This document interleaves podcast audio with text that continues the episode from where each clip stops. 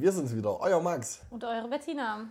Bettina ist eure übermotivierte Jugendmitarbeiterin der evangelischen Jugend Annaberg, deren kreative Ader sie selbst das Mittagessen tegulieren lässt. Und Max ist euer Theologiestudent, der neben seiner Mitarbeit in der Bezirksjugendkammer und seinem Job bei Lidl, wenn man noch genug Langeweile hat, für diesen Podcast. Genau, und da sind wir wieder. Neue Folge, neues Glück. Und heute gilt neues Buch, neues Glück. Wir sind auf jeden Fall gespannt. Wie in der letzten Folge angekündigt, bewegen wir uns heute weg vom Lukas-Evangelium hin zur Apostelgeschichte. Ja, und die Apostelgeschichte setzt unmittelbar von der Handlung nach Lukas ein. Also Lukas hört ja auf, oder wir haben letztes Mal auch aufgehört mit dem leeren Grab. Und danach kommt die Geschichte der Himmelfahrt und da setzt die Apostelgeschichte wieder ein. Also das ist ein nahtloser Übergang, kann man sagen. Bettina, du redest schon viel zu viel. Wollen wir nicht erstmal noch einen Tee trinken?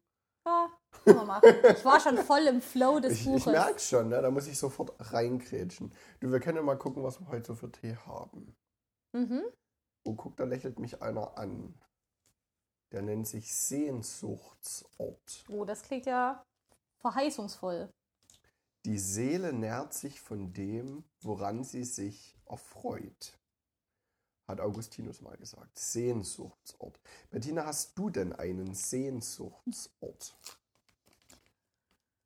Ja, bei mir ist vieles eigentlich, was Sehnsuchtsort vielleicht genannt wird, so ein Urlaubsort oder so. Also wenn man einfach mal rauskommen will, was anderes sehen will. Draußen, viel in der Natur irgendwie. So. Ähm, man könnte es natürlich auch fromm sagen, der Sehnsuchtsort bei Gott so. Ähm, wobei ich auch ehrlich sein muss, dass ich manchmal auch mein irdisches Leben ganz sehr genieße und mich dann dadurch, dass ich irgendwie so unwissend bin und mich frage, was, wie ist es bei Gott oder das mir nicht so gut vorstellen kann, das vielleicht gar nicht so ein Sehnsuchtsort manchmal mehr ist, wie es vielleicht sein müsste. Hm. Also weißt du, wie ich meine? Kann ich, kann ich verstehen. Ich weiß nicht, also Sehnsuchtsort für mich waren immer die Alpen. Das habe ich immer gesagt, weil ich gehe sehr, sehr gern wandern. Ich bin sehr, sehr gern in der Natur unterwegs. Ich bin sehr, sehr gern Ja. draußen unterwegs. Und ich finde unser Erzgebirge echt schön und finde auch wir haben hier viele schöne Wanderwege, auch ein Stück weit ein paar schöne Hügel. Manche würden sagen, es sind Berge. Ähm, die durchaus sich auch gut bewandern lassen, aber die Alpen sind für mich da schon nochmal ein anderes Kaliber.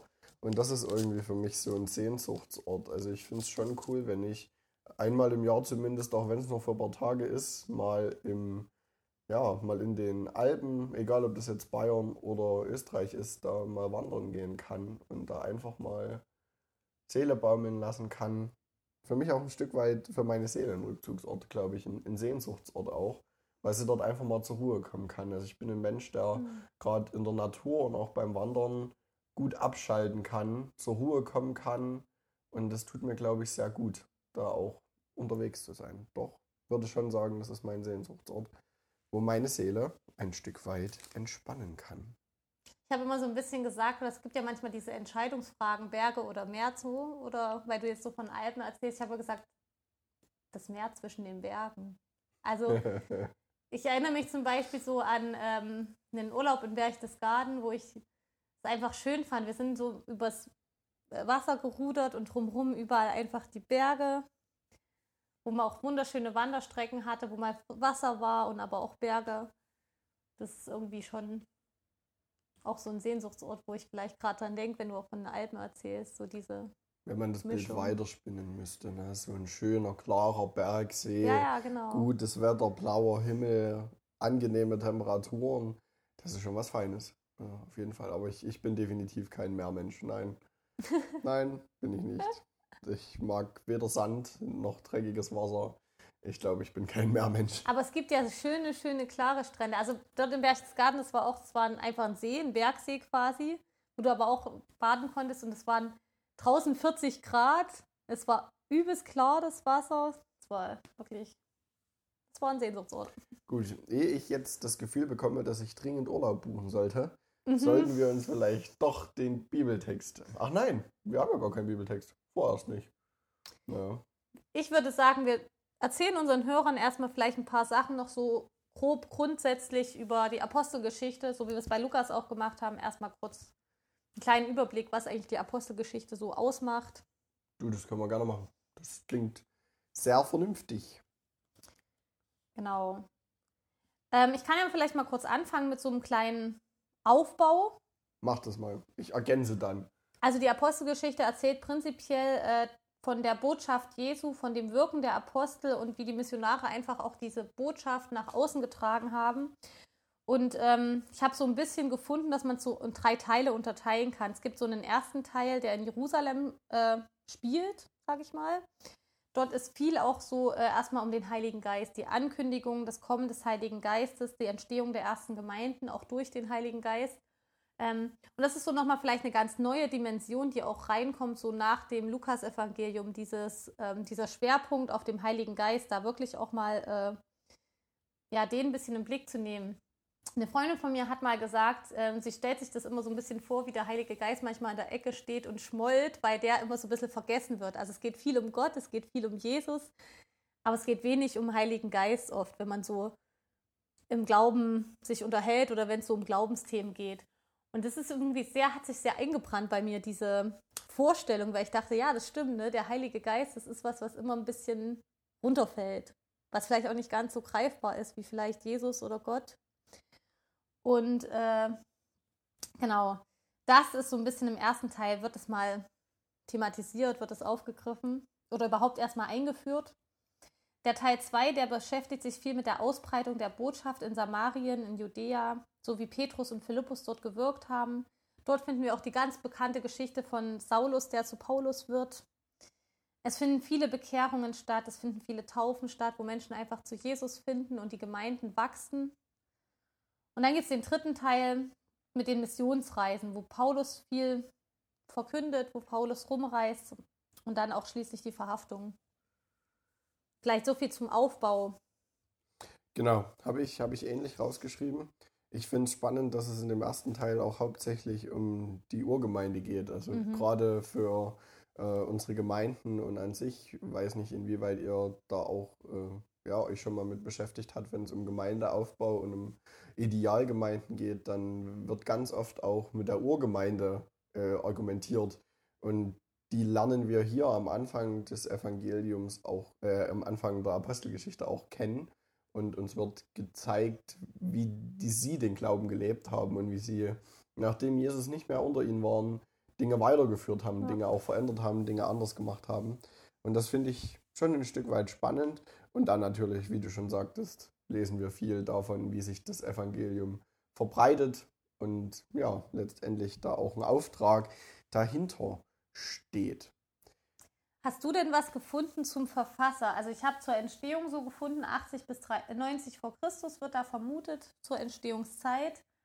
Ähm, aber über den Verfasser habe ich jetzt noch nicht so viel finden können, außer dass es natürlich ein zeitweiser Begleiter des Paulus ist und auch ein bisschen über die Zusammenhänge. Genau, also wir, wir sprechen ja hierbei über das lukanische Doppelwerk. Wir haben das in der allerersten Folge, wenn mhm. ich mich recht entsinne, auch schon ein Stück weit ja, mit dargestellt. Das schließt man daher, da das Lukas-Evangelium und die Apostelgeschichte eine ziemlich ähnliche Einleitung haben. Also mhm. wenn ihr die ersten fünf, sechs Verse aus dem Lukasevangelium und der Apostelgeschichte mal nebeneinander vergleichend lest, dann werdet ihr merken, dass da doch viel, viele Ähnlichkeiten bestehen. Und das hat stark dazu beigetragen, dass man davon ausgeht, dass die Geschichten beide von dem gleichen Autor geschrieben sind. Wer das jetzt natürlich genau war, darüber haben wir auch in der ersten Folge schon ein Stück weit gesprochen, debattiert. Wenn ihr das nochmal genauer hören und wissen wollt, da könnt ihr dort auch gerne nochmal reinhören. Aber wie du schon sagtest, es wird davon ausgegangen, dass es ein Lukas war. Und dieser Lukas wird als Arzt oder als Paulusbegleiter in den späteren Briefen dann bezeichnet. Ja. Und wir sind damals so ein Stück weit zu dem Entschluss gekommen, dass wir uns darauf geeinigt haben, dass wir es nicht ganz genau wissen können und wir deswegen sagen, dass es ein uns doch unbekannter Christ ist, aber dass er definitiv aus der höheren Bildungsschicht gewesen sein muss, weil ja auch die Sortiertheit, die, die Struktur, die wir schon aus dem Lukas-Evangelium kennen, die setzt sich jetzt in der Apostelgeschichte weiter fort. Und der Stil bleibt ähnlich und das ja, wirkt auch so, als wäre die Geschichte von den gleichen Personen, von Ja. der gleichen Person geschrieben. Ich muss mich übrigens berichtigen. Ich habe gerade einen kleinen, aber prägnanten Fehler gemacht. Ich habe gesagt vor Christus, natürlich nach Christus, weil wenn wir nach der Auferstehung einsetzen und beim, bei der Himmelfahrt, dann kann das natürlich nicht vor Christus sein. Also 80 bis 90 nach Christus natürlich. Du, das habe ich nicht mal gehört. So gut höre ich dazu. Das ist schon hart. Genau, ähm, zum, zum Ort vielleicht kann auch gesagt sein, dass man sich auch hier nach wie vor unsicher ist, wo denn das entstanden sein soll. Die prominenteste These ist Rom, einfach weil die Apostelgeschichte in Rom endet und es somit logisch wäre, dass der Reisebericht dann auch gerade in Mhm. Rom niedergeschrieben wurde. Und was auch noch denkbar wäre, wäre Griechenland oder Kleinasien. Alles Orte, die auf den Missionsreisen besucht wurden und man nicht genau weiß, ob dieser Paulus-Begleiter, wenn er denn ein Begleiter von Paulus war, dann irgendwo dort geblieben ist und von dort aus die Schriften geschrieben hat. Und wir wissen ja auch aus der Einleitung, da geht es um diesen Theophilus, wo die Frage Ja. ist, wer war das? Ist das nur ein Name oder war das eine reale Person? Wo dann auch wieder die Frage ist, war der vielleicht in einer von den Gemeinden, die auf den Missionsreisen besucht wurden, irgendein Gläubiger da geworden oder war er da ein Vorsteher von irgendeiner Gemeinde und wollte gern da die Schrift haben, um ja, damit umgehen zu können. Das Aber- sind alles Fragen, wo wir sehr im Dunkeln haben. Genau, aber dieser Theophilus ist auch Adressat vom Lukas-Evangelium, was auch wieder dafür spricht, dass es aus einer Hand kommt. Interessant ist auch, dass äh, die Apostelgeschichte so ein bisschen eine Besonderheit hat, dass es sehr ausführliche Reden sind, die nochmal über ähm, das Leben, das Wirken von Jesus äh, sprechen und das aber einbetten in die Geschichte vom Volk Israel. Also das ist äh, ja sehr interessant, wie das da zusammenkommt, sozusagen das Alte und das Neue Testament. Ja, und da Brücken geschlagen werden. Es ist auf jeden Fall stellenweise schon eine sehr starke Deutung von dem, was Jesus getan hat. Mhm, auf und jeden Fall. auch von dem, was Gottes Plan damit ist.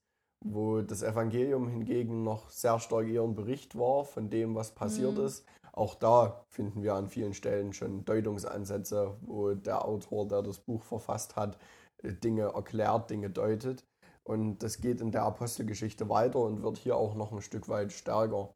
Man Ja. merkt auch ein Stück weit schon eine Handschrift von, von einem Paulus, äh, wo die Frage ist, wie das dann auch gerade mit den Briefen zusammenhängt. Auch da wird viel diskutiert und viel drüber nachgedacht. Und gerade deswegen lohnt es sich vielleicht auch, die Apostelgeschichte zu lesen. Wenn man mich vor fünf, sechs Jahren gefragt hätte, hätte ich gesagt, ja, Apostelgeschichte ist spannend, aber irgendwie ist es jetzt nichts, was ich empfehlen würde, gerade wenn man neu zum Glauben dazukommt.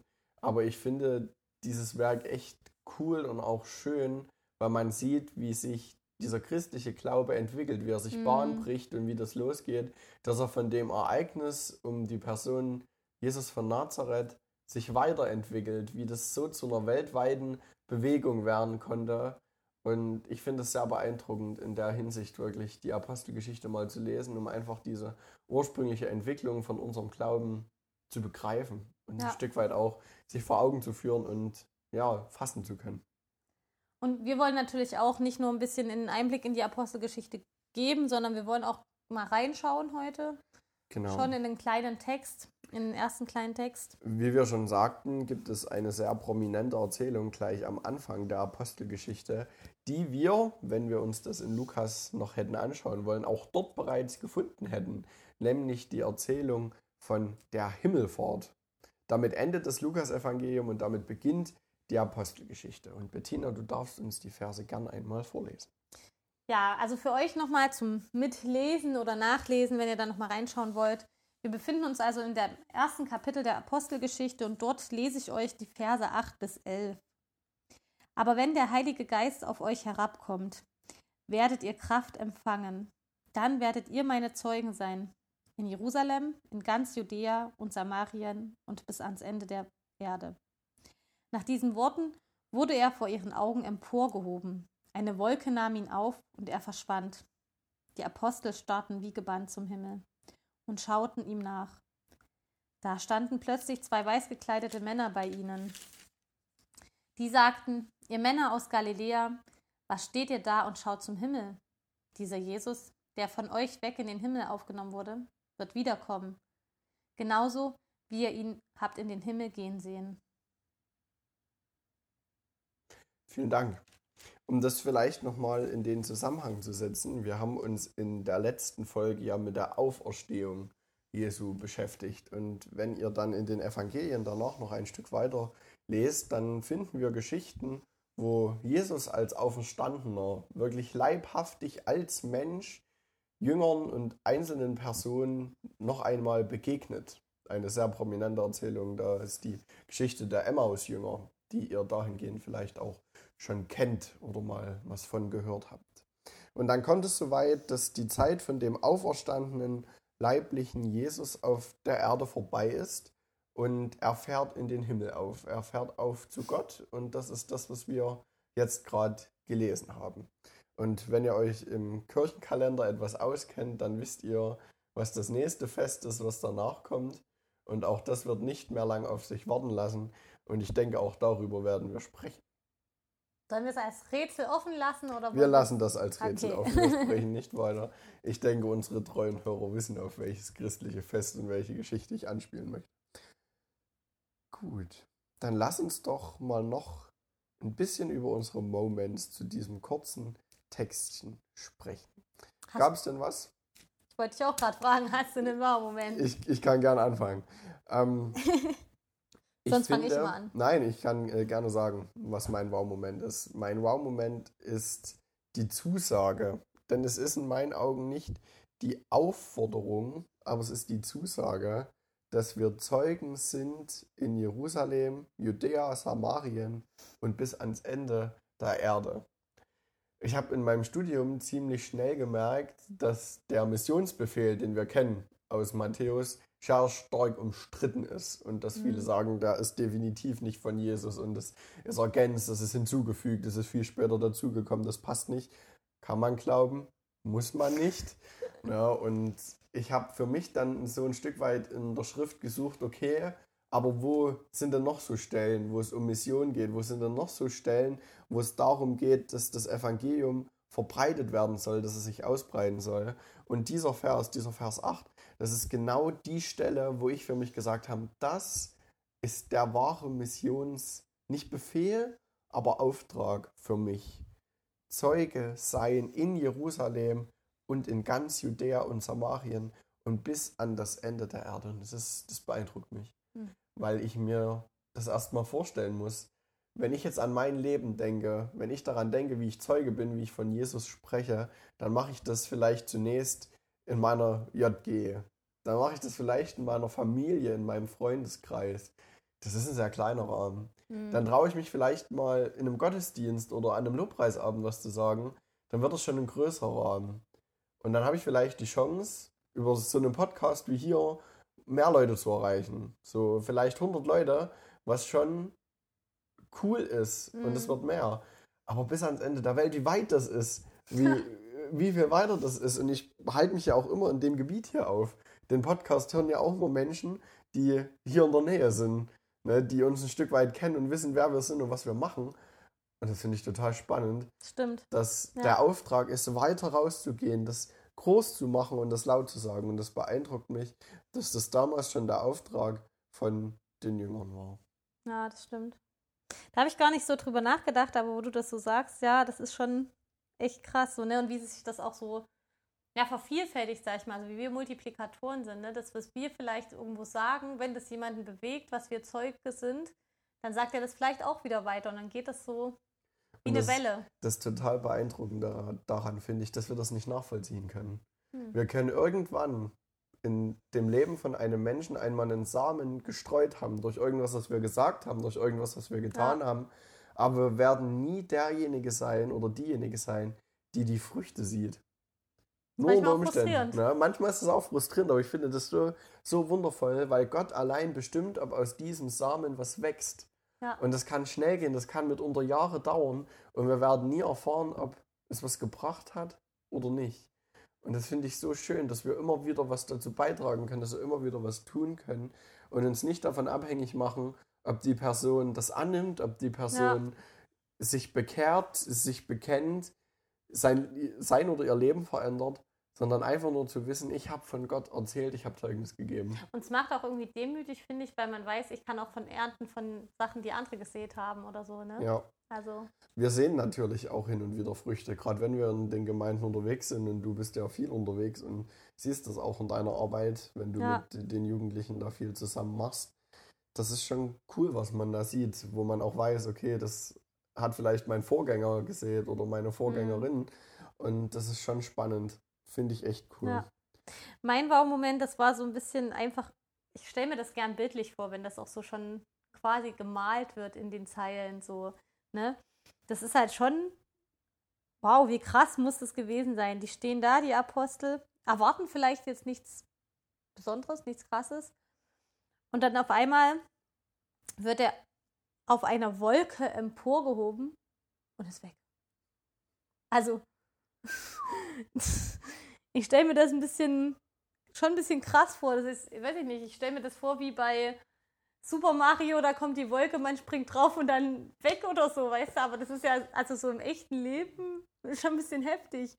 Und dann äh, kommen noch zwei weiß gekleidete Männer, zwei Engel und sagen dann, warum schaut ihr zum Himmel? Na, wo soll ich denn sonst hinschauen? Also, du mal ehrlich, da ist gerade das Krasseste überhaupt. Wie, wo soll ich denn sonst hinschauen?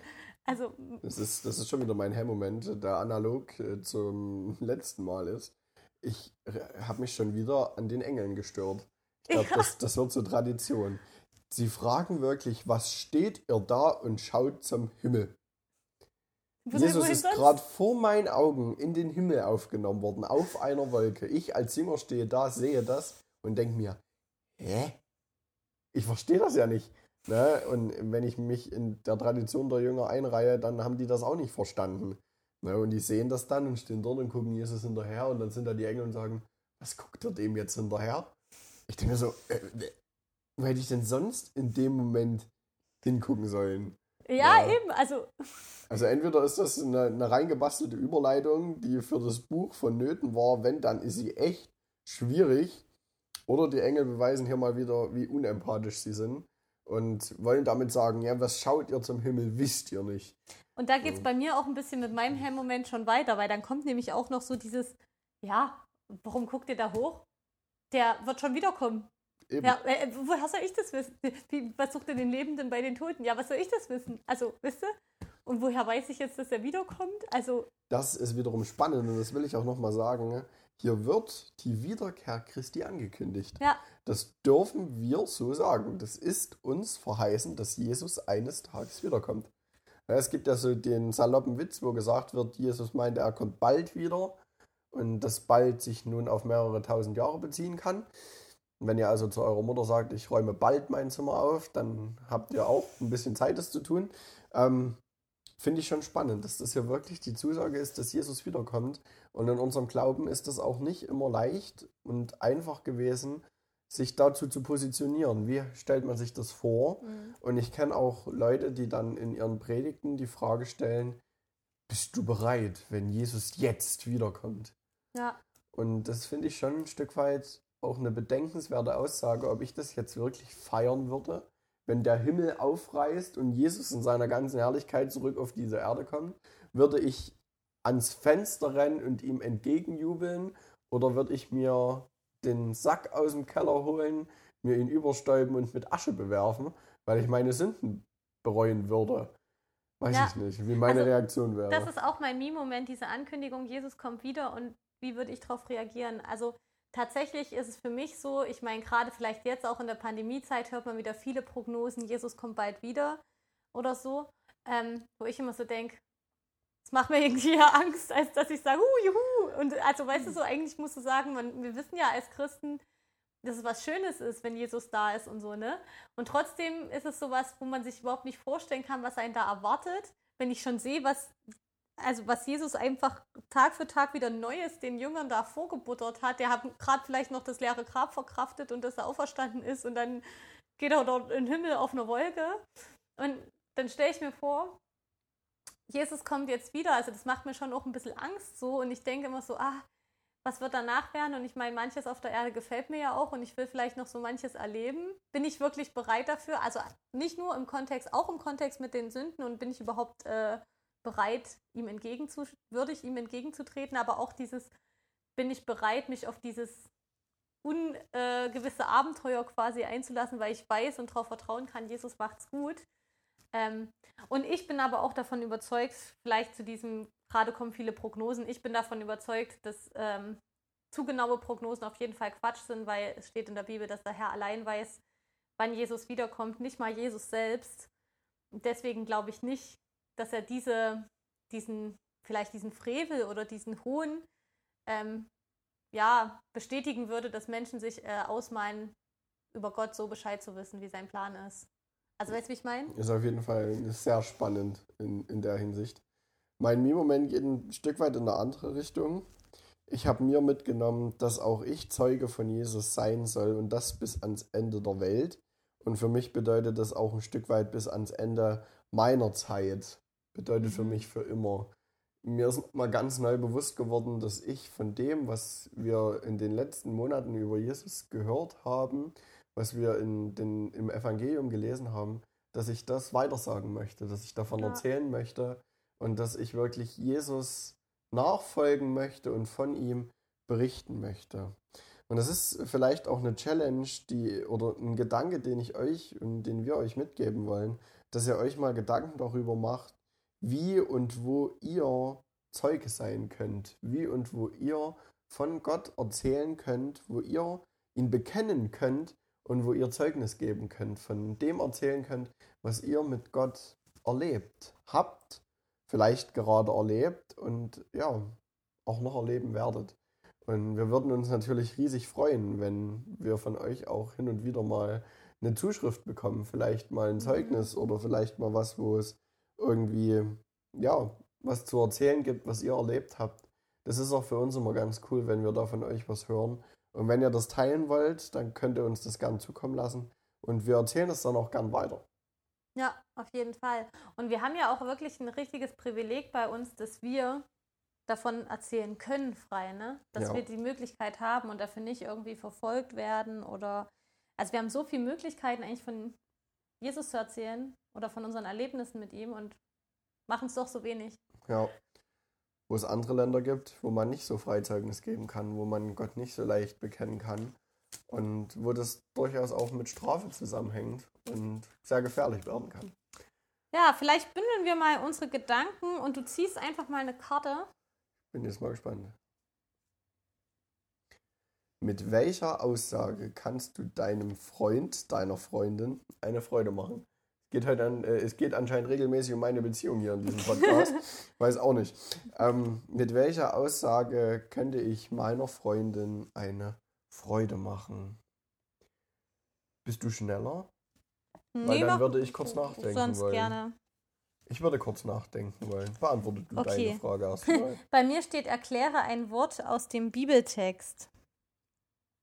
Ähm, ich habe eigentlich eine Bibel, wo ich gut schummeln könnte, weil bei mir äh, in der Basisbibel sind viele Wörter am Rand erklärt. Tatsächlich ist aber in den Versen 8 bis 11 kein so ein Begriff, der da erklärt wird.